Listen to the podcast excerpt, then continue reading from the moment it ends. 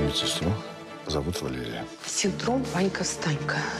Парень все время крутится на кровати. Это верный признак внутрибрюшного кровотечения. О, а у нас что, завелся диагноз саморода? Все, все, все, все, все, все. Теперь я обычная, послушная медсестра. Врач знает больше. Конец смены домой. Ну, здравствуй, Петрозаводск. Мам, это личное. Ты написала, где мы? Удали пост немедленно. С ума сошла, что ли? Нина, ты не должна никому писать, где мы. Никому. Спросите медсестру. Премьера многосерийного фильма с 13 сентября на первом. Вы от кого-то прячетесь? Если я тебе сейчас скажу, твоя карьера будет под угрозой.